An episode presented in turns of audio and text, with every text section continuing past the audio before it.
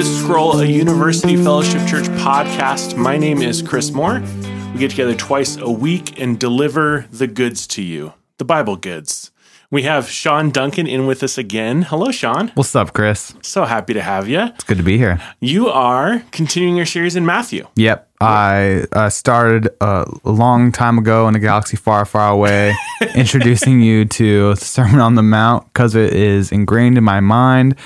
I spent a summer going through it with uh, the youths of the church, and it was really fun and really impactful for me personally and also uh, for them. So it's just in my head a lot. And I think it's really valuable for all Christians since this is the guy who we follow as the Messiah and Savior of the world, and he's teaching us. No so, big deal. Yeah, I think it's valuable, and I think a lot of the stuff in it, um, he really does want us to apply it to our lives, and I, I think Jesus gives us a picture of what it means to live in the kingdom of heaven here and now in the present reality. So, and it, it's also, uh, at least for me, it, this is often a pa- you know selection of passages that sometimes you read through and you kind of you glaze over in the eyes because you're like, I don't, what does it mean to be blessed and all mm-hmm. these things? And so, hearing you talk about it has been really um, exciting and encouraging to break this down and go, okay, what does this stuff mean? So, yeah, and it's clearly one of the most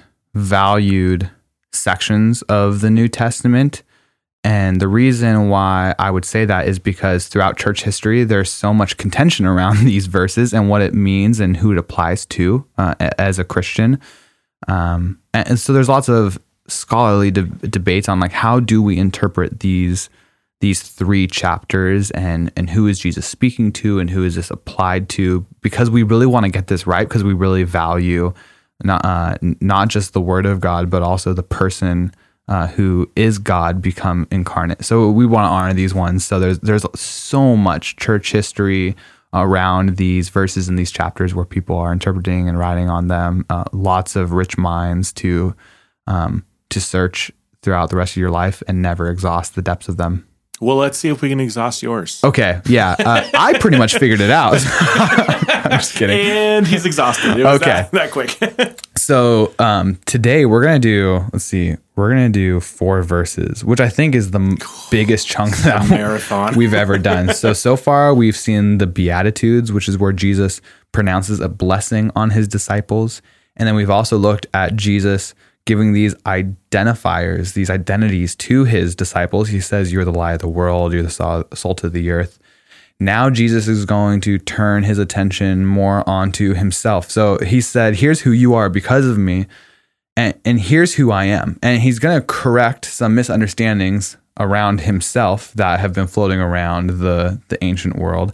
And then he's also going to begin to address the Old Testament and misunderstandings, misuses, and abuses of of the Old Testament laws. So, first, we're going to look at verses 17 through 20 of chapter 5. I'll read it and then we'll start working through it. Let's go. Okay.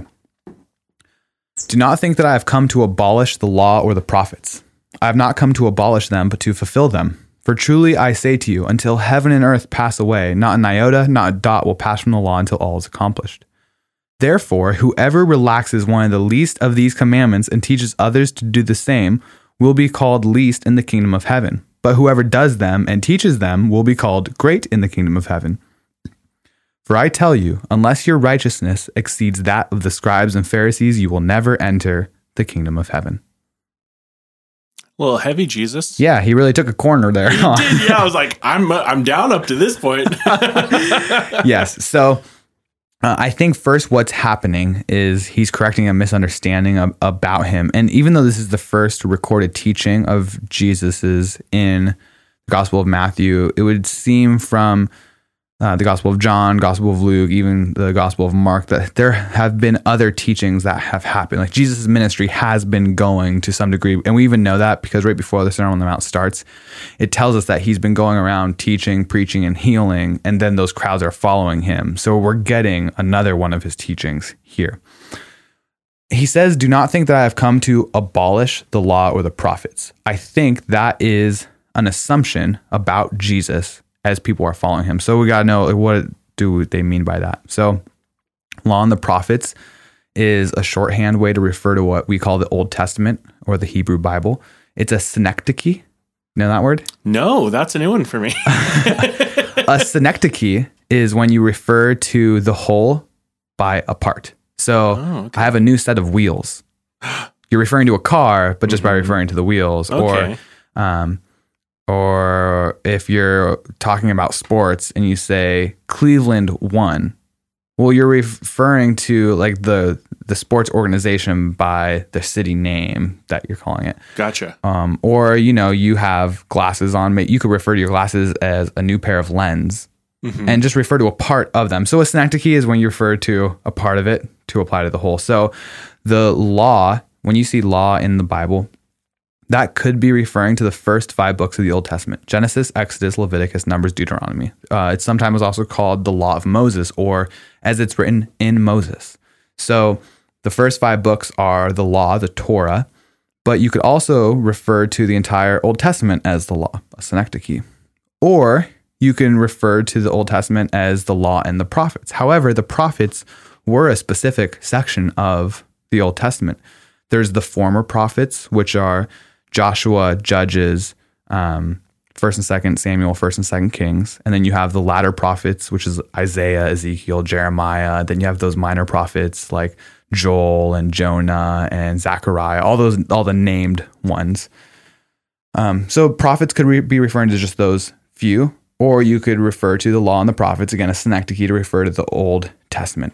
I think Jesus is using it as a synecdoche here. So he is very common to refer to the Old Testament because they didn't call it the Old Testament. They called it the, they call it the scriptures or the law and the prophets. Yeah, right. they didn't have the new one yet. yes, the, it was being formed. So, so Jesus is is going around. He's doing ministry, and the accusation is that he's abolishing the law and the prophets. And what it means to abolish in this context is to is to cut away from something.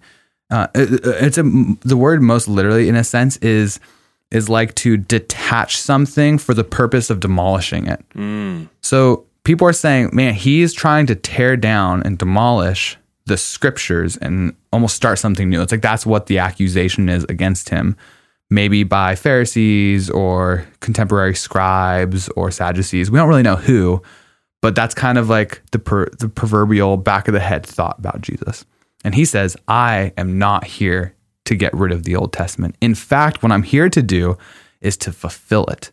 So, the word for fulfill, uh, really good translation, like to fill something up. Um, it, you can think of have you have multiple cups on your table actually.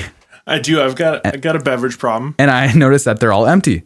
It's true. Okay, cup with purpose. It is to be filled with something. To fill that, you are fulfilling the purpose of the cup. So Jesus also in the same way for the Old Testament, he is fulfilling it. He's bringing it to its completion. Almost like a top off on your cup of water. You're you're taking it to the limit. You, are filling up what was lacking. Um, the Old Testament basically functions. Um, this is very much a, a, an illustration, and you know, don't take this as the rule of life. But you can think of the Old Testament as if you went to the doctor and you get a prescription. You have a prescription and you're going to take that prescription seriously and you're not going to throw it away. But you need to get your prescription filled in order for it to become effective. The diagnosis is not effective until you have the prescription filled. So the Old Testament is like the doctor's prescription, and Jesus is filling the prescription and he's bringing it to completion for the healing of the nations. So Jesus is a new set of lenses he he's a new set of lenses. I was thinking more of like I don't know, like pills you need to get for like oh, pain oh, okay. or or an anti- antibiotic, right? Yep. Yeah. or a set of lenses. So so Jesus is not getting rid of the Old Testament. In fact, what he's doing is he's bringing the Old Testament to its culmination, to its pinnacle, to its fulfilled purpose. He is taking it to its end destination. Where it was always pointing. Where it was always pointing. Yeah. It was always going this direction. This is the purpose of the Old Testament, and, and he's finishing the work. Then he says, um, very emphatically, For truly I say to you, until heaven and earth pass away, not an iota, not a dot will pass from the law until all is accomplished. There again, when he says law, I think he's still synecdocheing. That's not a, a real word, but he's still using it as a synecdoche. So, So sometimes we could look at this and we can think, okay, law, he's referring to the 613 commandments that are in the first five books of the Bible. I think he's referring to all the scriptures here. And when he says not an iota, not a dot, those are basically just like the dots of I's and the crosses of T's, the really small marks that are in scripture. Jesus is saying that those matter and those aren't going away. In fact, the heavens and the earth, they will they will diminish and they will decay before the Old Testament does. He's saying that's how important and that's how solidified it is in its importance. So he's not advocating we unhitch the Old Testament. He is not. And if anyone is clever enough to know that reference, I think it was just a poor phrase from a, a preacher who was doing well. And he was talking about the commands of the Old Testament. Mm. Uh, he was wanting the people to see that the Old Testament laws uh, do not apply to new covenant people. And we shouldn't put burdens of old covenant laws, obscure old covenant laws, onto new covenant people. His choice of words, though, were confusing and got a lot of flack from media. Well, and I think, too, practically speaking, I think it's probably easy for people to go, oh, I'm going to read my Bible. I'll read a New Testament book. Totally. I don't want to spend time in the Old Testament. Yes. I don't know what that's about. Yes, yes, totally. So uh, that does raise this question about like what is our relationship to the Old Testament. So th- that's why this is like a really important passage, and there's lots of literature on it. Um, so the Old Testament contains the, story and the markers of the Old Covenant, but I would argue that it is a new covenant document. Hmm. The way the Old Testament is written and framed as the Hebrew Bible, it ends in an incomplete sentence. It ends with the book of Chronicles giving a picture of hope that a, a son of David would come and restore uh, the temple presence of God to the people. Even though the people had already returned and rebuilt a temple, it's like we're still waiting. So even though the story that is contained in the Old Testament is about the Old Covenant people and there's all these echoes of the old covenant. I think it's for the new covenant people. It's what's called messianic literature. Mm. So it's finding its fulfillment in Christ and it's pointing there. So it's very valuable for us because it is showing us who Christ is. And, and um, even though it's talking about a people of the past, it's for a people of the future. Good. So um, Jesus is saying that he's fulfilling the Old Testament. Then he has this interesting line that whoever relaxes or loosens one of the least of these commandments. So the question is like, well, what commandments does he does he mean?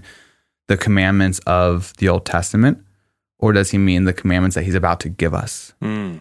It's you know, it's an important question. Yeah, and it's just kind of up up in the air, and it kind of depends on how you read the Old Testament. Are is the Old Testament just for the old people, mm-hmm. or is it for the new people also? That could, would probably play into how you you view it. Also, the entire Old Testament is written by prophets carried along by the Spirit of Christ. So, all the words of the Bible are the words of Christ. So, any commands in the Bible are commands from Christ to his people. So, maybe it's just all of them. Sure. Anyways, whoever relaxes one of the least of them or loosens one of the least of them will be called least in the kingdom of heaven. But whoever does them and teaches them will be called great in the kingdom of heaven. And I love this verse specifically for um, thinking through brothers and sisters in Christ who it doesn't look like they're walking very faithfully. I, I think through um, pastor friends that I have around the country and just like pastors I hear about where I hear about their teaching, I'm like, man, that just doesn't really seem faithful to the word of God or even to Christ himself. And this honestly gives me hope for them and comfort in my own ignorance that they're still in the kingdom. They're just called least in the kingdom, but they're sure. still in the kingdom. Um, on the flip side, those who are really faithful are called great in the kingdom, but they're already in the kingdom. Mm-hmm. So I, I, think that's just a, a, comforting thing. And for for those of us as Christians who see others that seem to be walking in disobedience, just to be compassionate and and recognize that they might be called least in the kingdom, but they're still in the kingdom and they're still brothers and sisters, even if it doesn't seem like they're they're walking in obedience to the word the way we are at the time. Sure. But then he throws the zinger in verse 20. He says, For I tell you, unless your righteousness exceeds that of the scribes and Pharisees, you will never enter the kingdom of heaven. Easy peasy. so the scribes and the Pharisees were these religious leaders. Um, Pharisees uh, were more like uh, the the conservative pastors of the time, and then the scribes were the scholars who were writing all the books. Scribes, their job was just to copy the Old Testament over and over again and pass it on. So they were really um, they had a lot of expertise in the Torah because they were so familiar with it because they were copying it all the time. So these guys were kind of lifted up on a pedestal as being just really exceedingly godly individuals. And and in one hand, that was true. They were. I mean, Paul was a Pharisee. Paul is a Pharisee even after his conversion. Like he's still a Pharisee, and he's exceptionally godly. And there's Pharisees who come to Christ and um, they're uh, members of the Sanhedrin, but they're followers of Christ, and they're exceptionally godly people. So he's Jesus is saying, well, there's a standard that you're familiar with, and unless your righteousness, your your character and your acts of goodness, unless that you exceed them, you're not entering the kingdom of heaven. But there was that the verse right before where he said that those who loosen and uh, teach others to do the same of the law, like they're called least in the kingdom. So there's this weird paradox going on that it seems like unrighteous people are in the kingdom because the scribes and the Pharisees are the ones who held the law really well and they did not loosen anything about the law. In fact, they added laws to the law so that you wouldn't break the law. Yeah. That's the purpose of all these additional laws. Like it's like they're creating a safety net around the Torah so that yeah, maybe you break one of the Pharisees' laws, but at least you didn't break one of the laws of God. So it's a safety net. So these guys are the ones who don't relax anything. And yet there's people who are going to be in the kingdom who relax some of the laws. So how can this be? Well, that's what we're going to see like as we keep going through chapter 5. He's going to be working through um, the laws of the Old Testament and he's going to get to the very end and I'll just read it. It's the last verse of chapter 5. He says, "You, therefore, must be perfect as your heavenly Father is perfect." So if you want righteousness that qualifies you for the kingdom of heaven, righteousness that exceeds that of the scribes and Pharisees, what you need is to be perfect as God is. So, on one hand, that crushes you because you realize that you cannot do that. But it also frees you because what Christ offers you is that righteousness. Because later, he, remember, blessed or before, blessed are those who hunger and thirst for righteousness. Mm-hmm. Um, and then later, he's going to talk about storing up treasure in heaven and not storing up treasure on earth. And right after uh, walking through all these spiritual disciplines that have reward and, and they're all about pursuing god in your quiet time and in your personal time and allowing the god who sees in secret to reward you and to be your reward. So you could either rely on yourself and try to become righteous and if, if that's the case then the standard that you need to hit is perfection as god is perfect. No ounce of sin aka we're all disqualified already.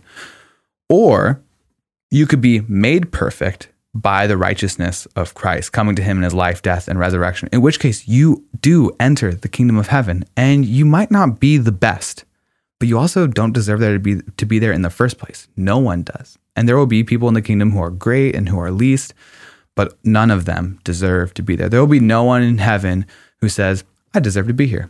And yet everyone who is in hell will say, Yeah, I deserve this.